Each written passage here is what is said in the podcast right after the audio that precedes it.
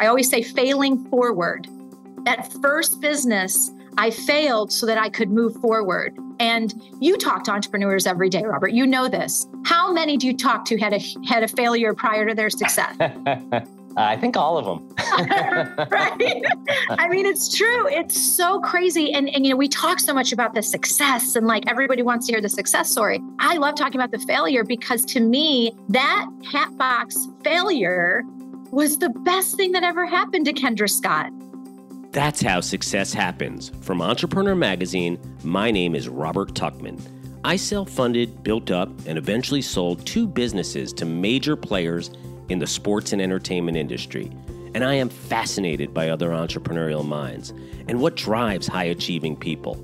So, on this podcast, we're going to learn what they've learned and what it takes to really succeed.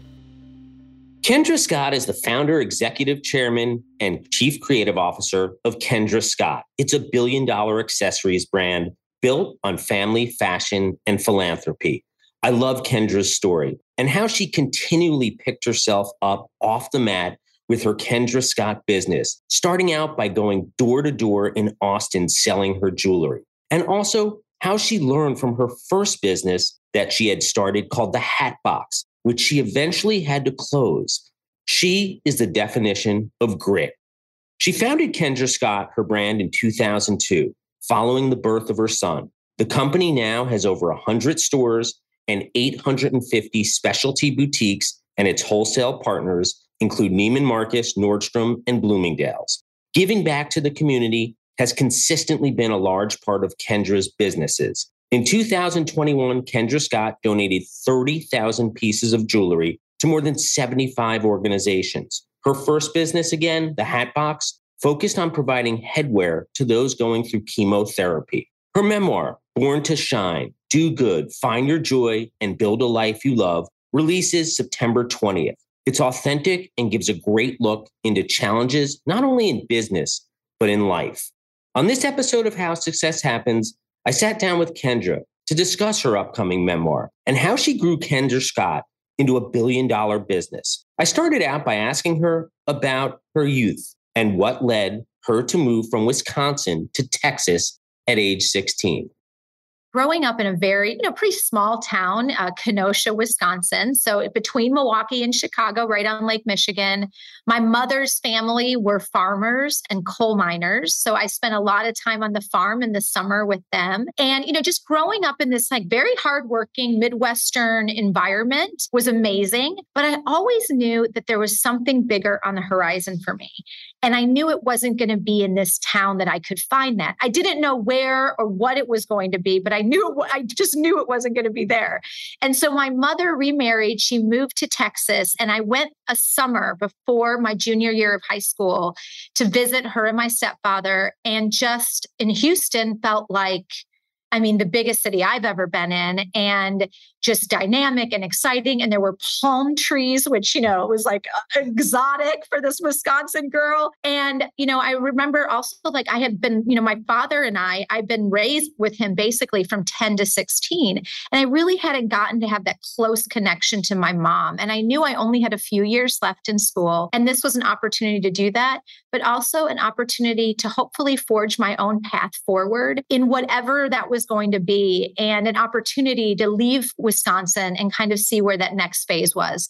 So, I mean, I was scared. I mean, definitely scared. I was heartbroken to leave my dad, my sweet dad, because we have such a close bond. But I also knew that I had to do this for me too, that it was important to do this for me. And now all of us are obviously so happy that I made that decision then. But it took a lot of courage. It would have been a lot easier just to stay where I was. And, but I, I knew that I wanted to do it. And I think the other thing that helped is coming in the summer, I got to meet so many people. And in Texas, people are just so warm and welcoming. And I felt right away very welcome within this community. And it gave me a little bit of strength to go ahead and make that move. That's so great. And with your mother and, and that relationship, did you find what you were looking for? Very much. I, you know, it was amazing for us to really bond during this, you know, really kind of growth stage of my life. But even more than that, you know, my stepfather had been diagnosed with brain cancer uh, right before I had decided to move. So that really was another big moment of why I wanted to go to really support her. And I loved him. So wanting to spend as much time as I could with him as well. And I think us going through that together of the, you know, just being in waiting rooms at MD Anderson and holding each other's hand through that, we really formed a very special bond during that time. And and I'm just so thankful for that time that I had and, and so thankful for the time I had with Rob before unfortunately, you know, he died of, of brain cancer. So it was it was exactly actually more than what I thought I, I was gonna find. That's so great. Now I know, you know, you were a young woman and tell me about your first venture into being an entrepreneur? So, you know, as I just mentioned, my my stepfather had brain cancer, and all of the hours we were clocking at MD Anderson in Houston, Texas, uh, while he was undergoing brain surgery, and radiation treatments, I was starting to meet other women that were also going through chemotherapy and losing their hair. And since I was a little girl, I loved fashion and design, and I loved hats crazily enough. So I brought some of my hats to MD Anderson to give to some of these women. And I noticed that some of the hats were itchy when they put them on. There was they were wool, or other fabrics that would itch their heads. So I went back home and I found really soft cotton fabric at Joann's Fabrics and I sewed inside cotton linings that would be comfortable and brought the hats back and I saw how instantly these women felt pretty. They felt like themselves again. They had kind of, you lose your identity. It's hard for anyone to go through this, but then kind of losing your hair, losing, you lose a sense of who you were before. My mom was in Mary Kay Cosmetics. So she had the cosmetic side of things and I brought the fashion. And I thought, you know, why aren't there more hat stores out there? It was so difficult for me to find hats to continue to make for these women. And it started my first entrepreneurial journey. And I thought, I am going to change the world and start the hat trend's going to come back like it's 1940. I'm going to open hat stores across the United States. So I dropped out of college to pursue this dream of building a hat empire at 19 years old and wanting to have a purpose with it. If I can do fashion and also do something good, which was we were, you know, giving what we could back to cancer research, specifically brain cancer research at the time, and doing things just make women feel good about themselves. It just, for me, that was like everything I could have hoped to do. Unfortunately, the world didn't wear hats again like it was 1940. I did not open hundreds of stores across the country because my store I had, I would be selling like one or two hats a day. It was just mm, so, so depressing. And I would work in that store seven days a week, open to close. I could barely afford to have any part time sales associates because we were barely able to pay my rent. But through that five years of running that business and seeing how hard it was, how hard retail was, understanding my overhead, understanding margins and cost of goods what, you know, all of those things, it was my master's degree in retail. It was, I always say, I got a master's in the School of Hard Knocks. I don't think I could have ever had a college education that gave me so much knowledge that I didn't realize at the time I was going to need when I started my next business, which was this great, all these lessons I learned. And it was the bridge, that failure. I always say failing forward, that first business I failed so that I could move forward. And you talk to entrepreneurs every day, Robert. You know this. How many do you talk to had a had a failure prior to their success? I think all of them. right? I mean, it's true. It's it's so crazy. And and you know, we talk so much about the success and like everybody wants to hear the success story. I love talking about the failure because to me, that Hatbox failure was the best thing that ever happened to Kendra Scott. And that's what I love because when people hear Kendra Scott now, and and this is what I love about this podcast and what we talk about a lot of times are these failures because people who know Kendra Scott or hear your name or others we've had on the show just think it's like you're successful right out the gate. All of a sudden, you know, you're selling millions of dollars but you put in five years in a business that was extremely difficult. What do you think it was inside of you that was keeping that drive alive? Because many people, it doesn't work for six months, they quit, they leave, they're on to something else. You know, I think passion of what you're doing, you have to do it not for the money, okay, which I know sounds crazy to say. Of course, you want to have financial freedom and all of those things. But for me, my purpose was so much bigger. I couldn't save my stepfather's life, which is difficult when you love someone. You want to do everything you can. But I could do something good in honor and respect of what he was going through. And then when I lost him, to just keep his legacy alive. And I really believed when I would see these women coming in or men coming in, and I had a private dressing room for men and women undergoing chemotherapy, seeing this transformation, seeing that I was doing something that helped, even in a small way, that kept me going. It just, I thought, there's got to be a way I can keep this going. There's got to be a way. And then when I lost Rob and the sales in the store weren't where they needed to be, and I was living on top ramen, which by the way, I will hmm. never eat again in my life. I had to sell my car. I mean, you name it. It was uh-huh. like, all of these things. And I finally had to get to a point where I was like, this isn't working and realize that keeping it going, trying to resuscitate this thing wasn't the answer. And what was so crazy is that my answer to my future, Robert, was in that store. I was making jewelry, hand making pieces of jewelry, putting them on my counter, and they would sell the day I put them out. I was so set that it had to be hats that I couldn't see what was really working. And I think that's such a lesson for entrepreneurs because we can get so stuck on like, this is the way, this was the plan. And we forget how to be agile and pivot and also look at things from a 360 approach. So it was so difficult to close, actually make that move to close. But when I did, I had this huge kind of relief. It was like, okay, I can breathe again. I had to go get a job. I mean, I didn't, I couldn't just open. I'm not like, you know, I, I had, like, I had to get a job. I had to pay my rent and my customers were still calling me and it wasn't for hats. They were calling me for the jewelry. So I kept buying supplies and, you know, doing things and realizing while I was working in this corporate job, maybe there's something to the jewelry that I wasn't seeing. And I desperately wanted to be back as my own boss. I did not like working. I was not as good an employee as I am. Uh, uh I'm going to tell you right now, because I always was like, I had all these ideas and wanted to do all these things. And there was so much red tape and so many things you had to go through to make things happen. And it was so frustrating after running your own thing where you have an idea and you just go. So I knew I wanted to get back into running my own business. And I, it took me a minute to figure out what that was going to be. Yeah, I totally know that feeling going from being an entrepreneur and and going and working for someone else or selling your business working for them and you are definitely in that mold where i can see the passion you really hear the like i can never imagine you having to work for someone and the worst is like you said that red tape like you have a decision right? You want to go do it and like someone's telling you no and oh, yes. it's so hard but how was it for you personally?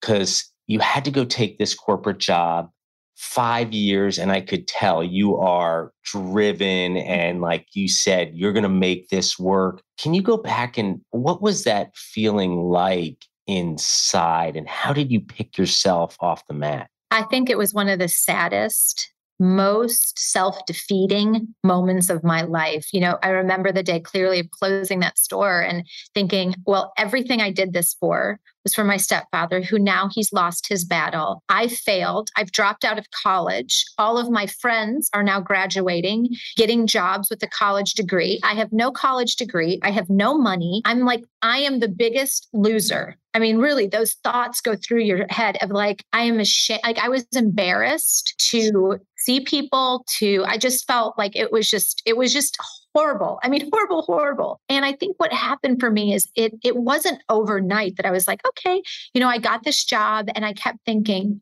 you know, and I remember Rob saying to me, use the gifts you were given to do something good. And my gifts were connection with people. My gifts were I was creative. I loved fashion and design. And I thought, I've got to figure out a way to get back to that. And remember that, you know, everything you go through, and I remember having conversations with him like this all of the things we go through, there's peaks and valleys in our life. Mm-hmm. And when we get through those valleys, when we're on our way back and we look back, we go, oh, That's why we had to go through that valley because these lessons, and I thought there's lessons in the hat box, and I've got to remember, I've got to focus on that. But it was, I mean, it was absolutely one of the hardest times of my life. And I think you know, surrounding myself with really great friends and family is so important in those moments because a lot of times we can lose sight of who we are in those really difficult times. But when you have a really good support system around you, they help you see the light in you when you when it dims, right? And they help you bring it back out and ignite it. And they were like, Kendra, you've got the talent, you've got the creativity. Even hearing those words, it's okay. We believe in you. When I was going to start Kendra Scott Jewelry, I didn't want to tell very many people because I didn't want them to be like, oh, this, what is she? You know, here she goes again. It's going to be another failure. So I was very quiet, unlike the hat box where I was like, we're going to have all these stores. It was quite the opposite. I had to start to prove myself individually and have some successes before I felt confident to tell anyone I was actually in business again. It's so amazing. I totally can empathize with that and understand that. And you know, it sounds like Rob played a really influential role in who you are. Like, I mean, even today, this is years later, you're still talking about kind of some of these lessons that he seemed to have taught you. Is he ah. one of the bigger He is. I think you know, when you know that you have a limited time with someone, and this is such a, a, great thing to think about, is you want to absorb. It's like you want to be a sponge. And I wanted to hear so much of his stories of Vietnam. He was a two tour Vietnam veteran. He was a Purple Heart recipient. He was spoke five languages fluently, and and I just wanted to learn. And and he was just magnetic personality and had such great energy. Uh, he was a vice president at Dell Computer here. He'd walk in and everybody, I mean, he everyone loved him, right? And he just had this amazing energy. And so I think when you know that you have limited time, you really have some of these deep conversations. And he wanted to leave lessons behind for myself. Uh, his boys were younger. And so he almost was like, you've got to help them see these things too, right? The lessons he knew he wouldn't be there to teach them. So you almost fast pace those conversations. And you think about, you know, the people in our lives, and we sometimes just don't do that enough. And I think, you know, with my own father and my own mother, I'm all like, I don't know how long we have. And that was such a lesson for me of really taking that time. It's so valuable. And and they were the gifts that he, these lessons were great gifts. And they really stuck with me. And when you lose some someone. I was 20 years old when he died. It's wow, right? You just matures you quick. It everything in your life, your perspective changes.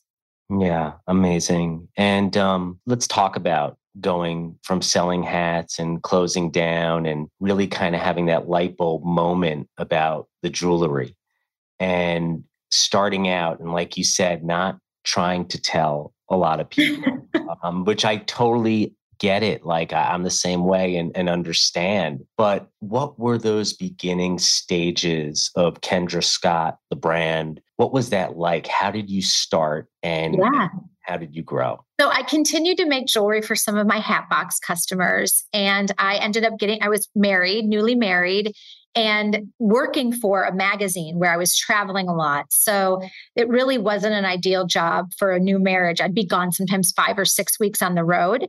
And shortly after we got married, we got pregnant. And so I knew I needed to change careers, whatever that was going to be. And so when I was pregnant with Cade, I ended up wanting to learn more about jewelry making simply because I was still fulfilling orders for customers. And I took a jewelry making class at a local beach shop, a pregnant, I mean, with my pregnant belly, like learning to make master the wire wrap and some other things. And I set up a card table in one of our extra bedroom of our house with my bead board and materials. And I really, I designed a little collection and I felt like there was white space in the market. What I wanted, I couldn't find. I wanted beautiful semi precious stones, but at an attainable price point. What I wanted was too expensive for me. I couldn't afford a $300 pair of earrings. It was not something in my budget. So I thought if there was a way that I could still make beautiful handcrafted jewelry in really nice quality materials, but that could be attainable under $100 for a pair of earrings, not cheap, but attainable for a woman. But Maybe that's there's something there. There was fashion jewelry and bridge and fine, but there wasn't anything between fashion and bridge. And that's where I felt like, and color, really amazing color impact. And so that's what I was really kind of known for was mixing color. And I literally took Cade, my firstborn, in a baby Bjorn, and I didn't even have a jewelry case. Like I didn't, I took $500 out to get my supplies. So I put my jewelry in a tea box, like a wooden tea box that has like the little things you open up and there's tea bags in there. I put my jewelry in each little collection in one of those boxes. And Cade and I went store to store, boutiques in Austin and I brought my little collection. I had Cade and a baby Bjorn. I brought my, you know, order forms I had printed on like Word Perfect or something. I'm dating myself, but for those of you who know Word Perfect, you know, and I had little order forms and I showed my samples. And, you know, I went store to store that day and I ended up coming home with about five orders. And I sold all of my samples to the last store because they were doing a fashion show. And honestly, I didn't know how I was going to fulfill these orders because I had to buy more materials. So it was a blessing because I got a check and I used that check then to be able to buy the materials to fill the orders I had written that day. I mean, it was that's how basic this business got started. It was not the big business plan of I'm going to be Kendra Scott, this billion dollar brand, and we're going to have a hundred plus stores across the country. It was like if I could do something that I'm loving and I'm passionate about, if I can provide for my family in the process, but also be a present mother to this little baby and create an, a business that allows me to do that and give back to my community still. That was so important, that give back purpose, then that would be success. That's yeah. what I wanted. And it just grew. I mean, it would be the stores would sell out within a few days and reorder. Then a Dallas showroom heard about me and wanted to carry my line. Then I was selling all over Texas. Then it was a New York showroom. Then it was Nordstrom. I mean, it, and it was crazy because then I started to go, hmm, maybe I can start to talk about this. This is feeling real. And I was so excited about what I was doing and being able to create something and, and all those lessons from the hat box to utilize them in building this brand of all the mistakes I made, not just mistakes. I mean, I did some things right, but some, but you don't really think about those mistakes and be able to, to build a business differently was really, really exciting. And yeah, the momentum just, it started going. And I thought, well, I need money to keep this business going. Like I was still just getting money and I had good margin, thank God, because I was able to reinvest and like, you know, and but that's how it was going. And I had to get a line of credit. So I used some of my purchase orders what little inventory I had as collateral. And then I think everything else I owned. I don't even know what I signed away um, for that first line of credit. But I had a line of credit. And that line of credit was what I mean, I built my business for 10 years on debt. Nobody would invest in me, Robert. Not oh, one person. I got so many no's. And I just had to do it like hand to mouth and bootstrap. I love it, especially when you've built a billion dollar brand. I love it because I love the grittiness. I also love you saying how no one would invest in you because there's so many listeners on this show and, and people out there who get no's and no's. And then, you know, but you really just were like, I'm doing this regardless. More from our guest, but first, a word from our sponsors. Think about a bicycle. It takes balance to get where you want to go. Now, think about business. Whatever your business or organization, you ride the line between numbers and people. Just like the bike, it takes balance. CLA, CPAs, consultants, and wealth advisors. That's CLA. We'll get you there. Clifton Larson Allen LLP investment advisory services are offered through Clifton Larson Allen Wealth Advisors LLC, an SEC registered investment advisor. And our next sponsor. Whether you need digital tools so you can bank on the go, or you need a one on one with an experienced business banker, with PNC Bank, you got it. PNC's business banking team is built entirely around the way you like to do business.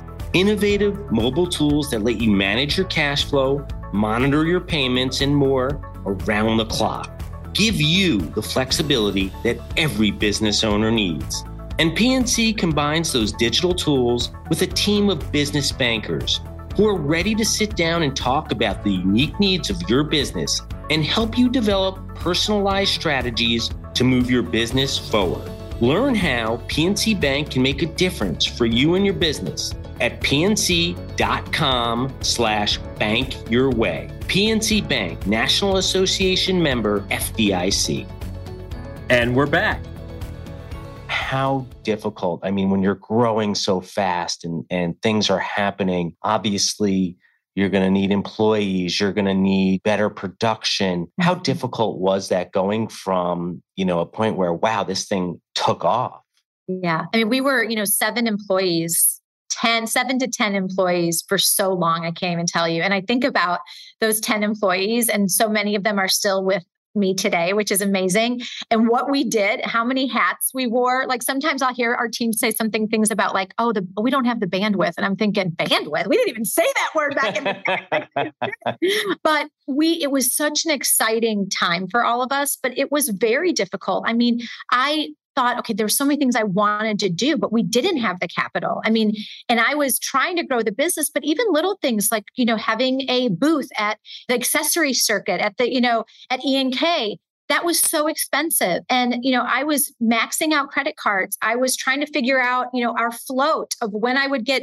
money in from one vet. I mean it was so hard. And during all of this i ended up getting divorced. I had a one and three year old. So now i'm a single mom trying to get this business off the ground. And I look back on a lot of it. I think, how did we do it? But I, I remember some point one person said, Well, Kendra, I was an EO, which was Entrepreneurs Organization. And I highly re- recommend any entrepreneur. I love EO. I know there's a lot of different organizations, but when you can get around people that have a like mind and you guys are going through such similar things, and there are nuggets of information that they might have that you need, and vice versa, it is so powerful. And you can be vulnerable with one another, which is key because I think sometimes we try to act like we have it all together and we know everything. That's honestly one of the worst things we can do to say, I'm struggling in this area or this is really hard. What did you do? Or did you, you know, I respect how you've built this business. Can you help me in this place I'm in right now? Or do you have any words of wisdom? I promise you, you're going to get so much more by doing that. And I had this really great group of entrepreneurs that helped me, but they would say, Kendra, get an angel. it's like, well, yeah, no, exactly. Hello, where where do these angels right. And you have to remember this was a different time. We weren't in this digital age that you can just Google things. It was very different, right? Yep. And so I would try to go to some places and venture firms here in, in, Texas and in Austin. And it was the tech boom. If you weren't a tech company or software or I, and they were like, well, do you have anything from the technology side that you're working on? I'm like, no, I'm a jewelry designer. Yeah. yeah. And I would walk out and, and I would feel so defeated, but I, I had great advice. I built an advisory board so after realizing I wasn't going to have anybody invest in me, I wanted desperately to have the discipline of a board and wanted to have those, you know, quarterly meetings and really have feedback so that I could learn or see what we might I needed to work on. So I got a group of advisors in different areas of expertise that I really, really, really, really admired and asked them to be advisors to my company. And I gave them a very small earned in equity position because their time is valuable. And they sat there as advisors to me. And one of my advisors said, Kendra, focus on building the best company you can build. And if you build it, they will come your phone will ring. You will not have to pick up the phone and reach out to any firm, any investor, any angel. And I said, You mean they're just going to call me? And he said, Yeah, they're going to call you. And at that moment, I was just, it was a pivotal shift of, we're just going to keep going with what we have and we're going to build it the best we can build it. And that's exactly what happened. In 2010, we really changed our business model and the phone started ringing. And there you go and here we are. You know it was like they they were like we we love what you're creating. We've seen your stores. We've seen the line around your stores. What is going on? What are you doing in this store I want you to talk about 2010 and, and the big changes that happened. But first, I want you to talk about going through the Great Recession. And was that a difficult time for the business? It was. I loved the recession. I didn't love it in the time but I love it now. Uh, in 2000, until 2008, 2009, I was a strictly wholesale company. So that means I'm selling to other stores because that was safe. After the hat box, I wasn't going to get into retail again. No, no, no, no, no. That was too scary. So this was much safer. I could just create the product, ship it out. They have to sell it. Hands are clean. Well, 2008 happened, and all of a sudden, all these retailers that I was working with, many were filing bankruptcy, many were shuttering boutiques across the country. Buyers that I had established relationships in some of the big stores were losing their jobs. And I realized all of my eggs were in one basket and that they had the power. And I didn't have a direct connection to the most important person my customer. I had connections with the buyers and the owners of the stores, but I did not have a direct connection with my customer. And that is when I knew I had to change our business model. We had to focus on direct to consumer. We had to build out an e-commerce website. So we really like focused in on that put opened a first store where we had our offices above it so what we could all be part of the store and learn from our customer and talk to her every day and that is when our business started to experience this lightning in a bottle growth the recession was a shake the snow globe moment mm. of you have to do something different. Sometimes we'll just go along because it's safe. We're, you know, we were doing okay and growing a little bit, but we weren't doing anything astronomical, right? The recession forced me to have to look at my business differently. And when I did that and created this amazing retail experience and online experience and customization bar and tool where you could create your own jewelry, all of those things were because the, my snow globe was was was totally disrupted, right? And so when you you know pandemic all of these things when you're looking at them and we're looking at a recession right now ahead of us is to think about it and go, all these times that have happened in my business. I started after 9 11, right after 9 11. My business grew the biggest it ever grew after the 2008 recession. Those to people think, oh my God, how is that possible? But those are the times when, if you really focus on your customer and and how you can meet them in that moment it really can be exciting i love how you talk about that and and looking back and it's so hard so many times going through those times but then you look back and you're like wow that was actually so great for yes. my business and that is what changed things and yeah. that's what turned kendra scott into a billion dollar brand let's say what was that like going from 2010, let's say, up till today? Because I, I want to talk about yeah. Other things. So like- in 2012, I got my first investor, which was one of my advisors uh, who had been advising me as a, you know, a mentor. And finally was like, Kendra, this is incredible because I had now opened some stores. The impact of our retail experience was so different than any jewelry shopping experience. It was very disruptive. Jewelry was freely displayed on tables where people could touch and feel it and try it on. They didn't have to ask a sales associate to get it out from under glass. And it was disruptive. I mean, we had the color bar where people were drinking champagne and eating cupcakes. We were having all these events and it was just building momentum. And it was like after one store, we saw the success, then we opened another, we saw the success, and we realized we really had something special.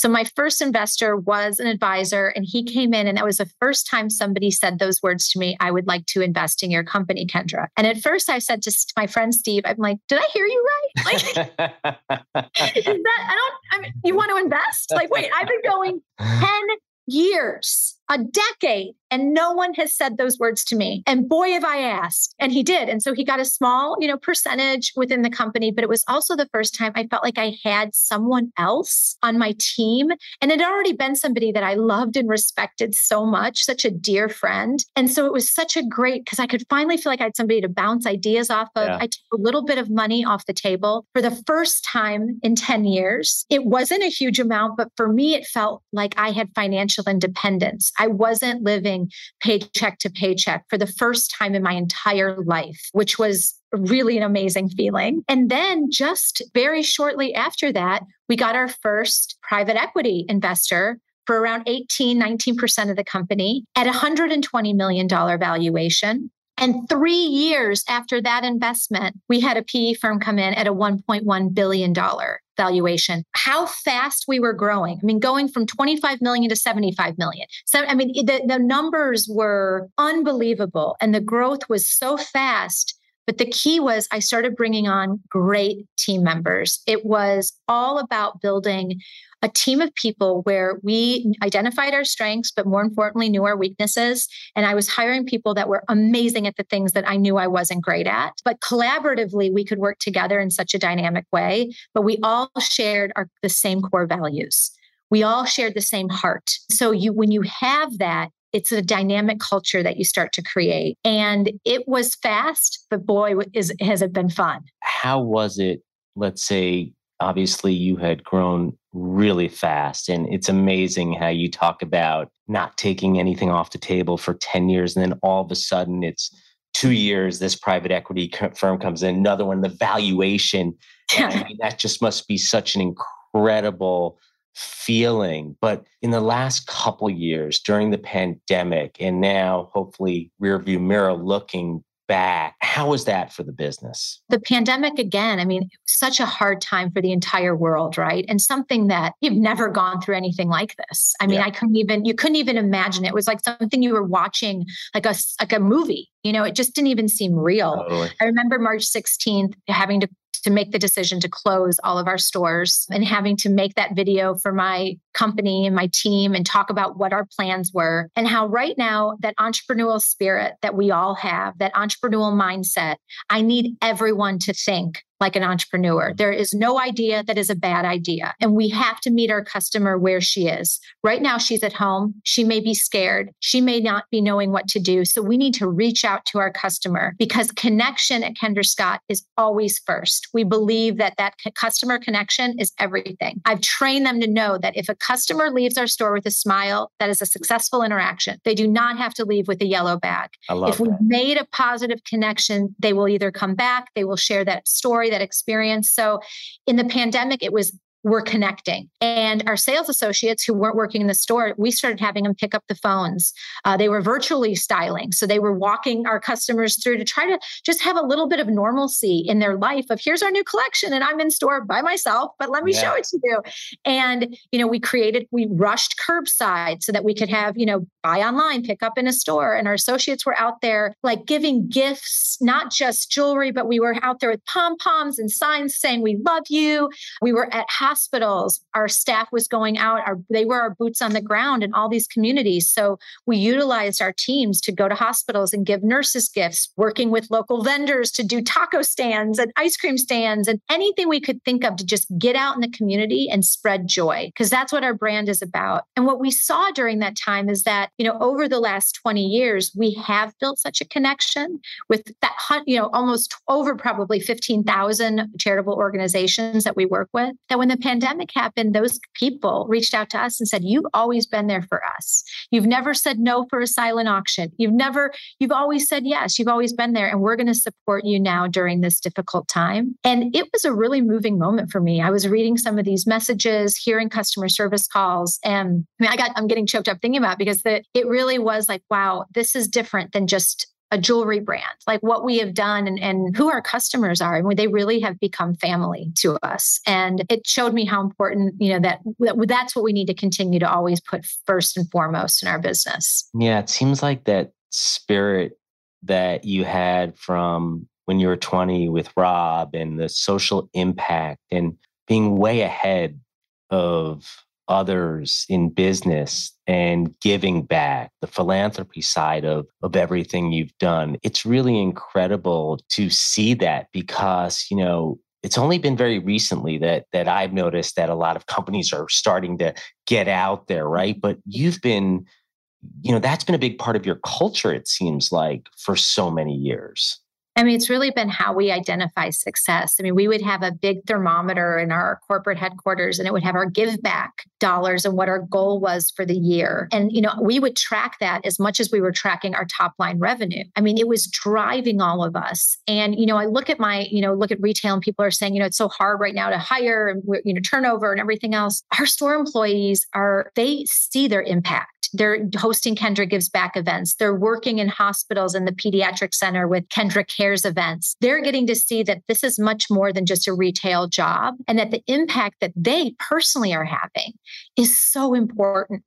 And the value that they're giving to their community is so important. So it's a very different philosophy. And I was told, I mean, many times, this isn't you're you can't run a successful company like this, Kendra. You're gonna never be able to be financially successful as a business with you giving all this stuff away. And I, I firmly believe that they were wrong. And I stayed true to what how we envisioned envision success. And they were wrong because we they have survived a lot of things. yeah. So, but you know, but I think it's a, I hope to be a beacon for other companies out there that think about it in your beginning. It's not just a, a box to check. Philanthropy isn't a box yeah. to check. It has to be true to who you are as the founder or the visionary. It has to be true to your company. And it has to be something that everyone that you hire believes in fiercely and wants to be a part of. It can't just be a check the box thing because it won't come from an authentic place. And people can see that from mile you know miles and miles away if it's not authentic. So for us it was just who we were in our foundation of our brand from day one who i was. But you're right. I mean we were ahead of the time but we it, it wasn't like was a non-negotiable when i started. Yeah, and I am so sure just from having that mission and others and those events and things you're doing, especially nowadays, right? Post pandemic, as part of a culture of a company, that's got to be so enticing to so many people who want to work for someone like you or in a business like yours. So it's so great to hear that that started when you were 20 years old, right? and it's carried over now. And I want to talk about you and you're about to release your memoir called Born to Shine, which I love that name. um, but first, what what made you decide right now at this point to share your personal story? You know, I think for many years I've I've journaled a lot, I've thought a lot about things. And I think when 2020 hit where we were spending so much time at home, you know, I wasn't in the office every day like I was prior to that. I had some time to really reflect. It was such a hard year. It was a very hard year for me personally with my family and other things besides the business. So adding that on as a layer. And but to the outside world, I think everybody thought Kendra Scott's great, right? Like everything's wonderful. And I thought it was so important to share with people that that the struggle, the the times when we're going through hard things, it really is part of what makes us unique and special. And these imperfections that we're all trying to cover up to try to be perfect or try to look like we're super women. I wanted to share that, like, let's stop doing that, right? And and talking about being vulnerable and that each of us, our story, the trips, the bumps, the falls along the way, that's what makes each of us unique and beautiful. Just like a like our jewelry. I think about stones the imperfections are what make them sometimes the most valuable, the most rare. And I started to kind of play on that a little bit, thinking about, wow, if we could just all see ourselves as this beautiful, unique, unbelievable gemstone, right? And that the things that that to be proud of our story and to instead not trying to show something that you're not, but own who you are because there's no one like you but you. And we were all born to shine. And the power of not only knowing that, that you've got this special light in you, but that sometimes it dims. And what we talked about before, having people around you or being the one that'll lift that light back out in someone you love um, is such a powerful thing too. And and showing experiences of my own life and how times in my life and being vulnerable and sharing the good, the bad, the ugly, and everything in between, I thought was important. And I think today we just need some good stories of hope, but also being real and honest with one another. And I thought if I could do it, maybe others will feel comfortable to do it too. Yeah, you know, it's incredible because I know during those times, at least for me as well, were really difficult personally. And I was starting another business and you have to kind of put on this face and and mm-hmm. struggling mm-hmm. and sometimes it's so hard i also i journal as well and and meditate and do but it was so difficult and mm-hmm. i love how you're sharing the imperfections and the tough times and the personal stories because to me that's really authentic and i think people whether it's in business and then your other your life you know your life which they all are i mean you think about your life right and you have career you have family all these elements and people are like well kendra right you know they wanted me to like do a business book and i'm like my story isn't just about entrepreneurship my story is about the struggle of being a single mom and going through divorce and overcoming these obstacles. And I think no matter anyone who reads this book, whether you're an entrepreneur or in business, or you're making a career change or something, a big life change in your life, uh, going through a difficult time, or trying to figure out what you might want to do next, I wanted something that could really relate to all those types of people because I have been those types of people all throughout my life. And I'm not just an entrepreneur. I'm a mom. I'm a businesswoman. I'm a wife. I'm a daughter. We are all these, you know, different things. And so I wanted it to be uh, something bigger than that. Must be really enjoyable. I mean, just such a great thing. I, I think back to when you were starting this business and and you said you had you know one year old and a three year old and carrying around your baby store to store almost like she helped you build this business that's such an incredible bonding to share I, I, guess with her now and obviously she mm-hmm. doesn't remember that unless she was like the smartest baby boys well, yeah they're boys but yeah he the boys yeah. okay they, no, you know what's amazing? So they're 21. So yeah.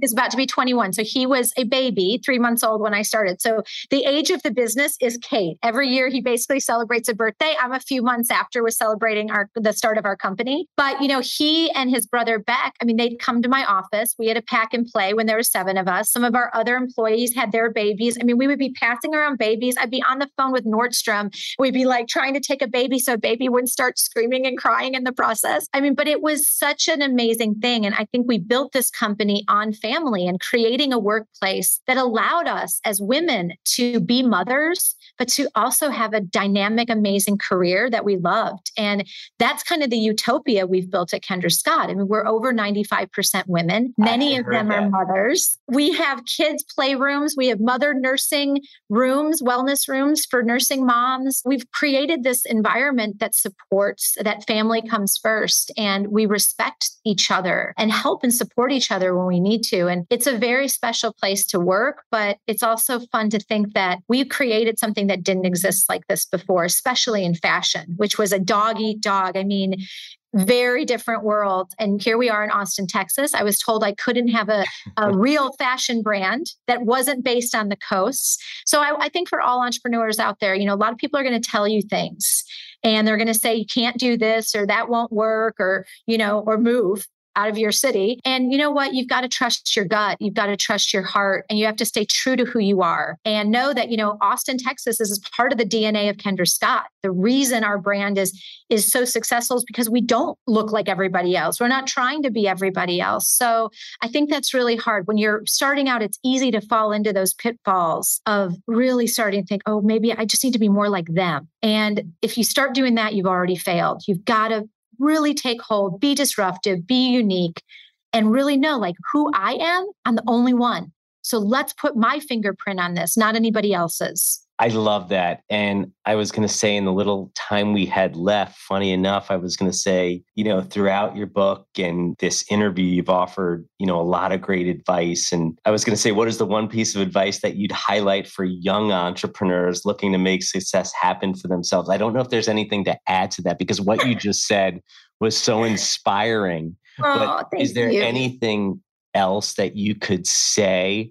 Especially and i love your story how you talk about the struggles and everything but is there anything you can leave with some of our younger entrepreneurs out there who are looking to make the yeah. you know take the leap or just starting and having trouble picking themselves off the mat. I wrote something down earlier because I wanted to say this to you guys. And I said, no one can do this alone. It takes a village. Okay. And when you're an entrepreneur and you're starting out, you have so much, the weight of so many things on your shoulders. Making those first few hires are really scary. One, because, you know, now you have payroll and that's bigger than just paying yourself, but really identifying it's not just, oh, I've got this task that needs to be fulfilled. So I'm going to hire this person for that task. Think about when you're hiring those first few people, really again, that they share your core values, that on the worst of days, you could, you are going to love being around that person. And on the best of days, you're going to have the most fun around those people. But they've got to create, have things that you don't have. If you start hiring carbon copies of mm. yourself, which is easy to do because you just mm-hmm. want to be around, right? Like, oh, so she's like, yeah but you've got to hire people that are bringing different qualities to the table and being receptive of allowing collaboration to happen. And it's hard because you have such ownership in this, right? But I think being receptive to collaboration is so important and knowing that it's going to take a great team a great team. And even if that team starts out as two of you, and then three of you, and then four of you, and then 50 and then 3000 you still keep that team and true to those things so you can teach skills but you can't teach heart as i said before and i think that's an important lesson that is so true I love that. I am going to use that. You can skills, but you cannot teach heart. That is awesome. Well, you were definitely born to shine. And, and hopefully there will be many others who will read the book as well and really get kind of what you've given us today. As I said, so inspiring. I love your authenticity. I love how you talk about the challenges and you really face so much from being a single mom to all those no's and talking about those years of rejection. And now mm-hmm. look at you. So, wow. You know? Thank you. I think if anyone can leave one thing, anything is possible. It doesn't matter where you come from, small town in Wisconsin, how many people tell you you can't do something if you don't have the right degrees. In my case, I'm a college dropout. I'm now a professor at the University of Texas. I have my own institute at the University of Texas. So, what I want people to know is anything is possible. And when you're having those moments of doubt and self doubt, please look back at this story because I promise you, you know, you can do it it. You can absolutely do it. And all of you were born to shine. Love it. Kendra, thank you so much for joining us on thank How you. Success Happens. That was so great. Thank you. And that's our episode. If you like what you heard, please subscribe to How Success Happens wherever you get your podcasts. We come out with a new episode every Wednesday morning, and you don't want to miss it.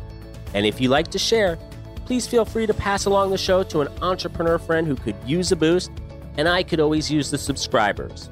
And do you have ideas for guests? I always love to hear about great entrepreneurs. If you know anyone, shoot me an email at hsh at entrepreneur.com or on Twitter at Robert Tuchman, that's R O B E R T T U C H M A N, or even send me a message on LinkedIn. How Success Happens is a production of Entrepreneur Media. Be sure to visit entrepreneur.com for insight on building your business or even better yet, subscribe to our magazine. No joke, I found my first job after reading about a company in Entrepreneur Magazine back in the 1990s. It's always been my absolute favorite magazine for entrepreneurs. Thanks for listening and spending some time with me today. Until next time, my name is Robert Tuchman, just a fellow entrepreneur and your host. See you soon.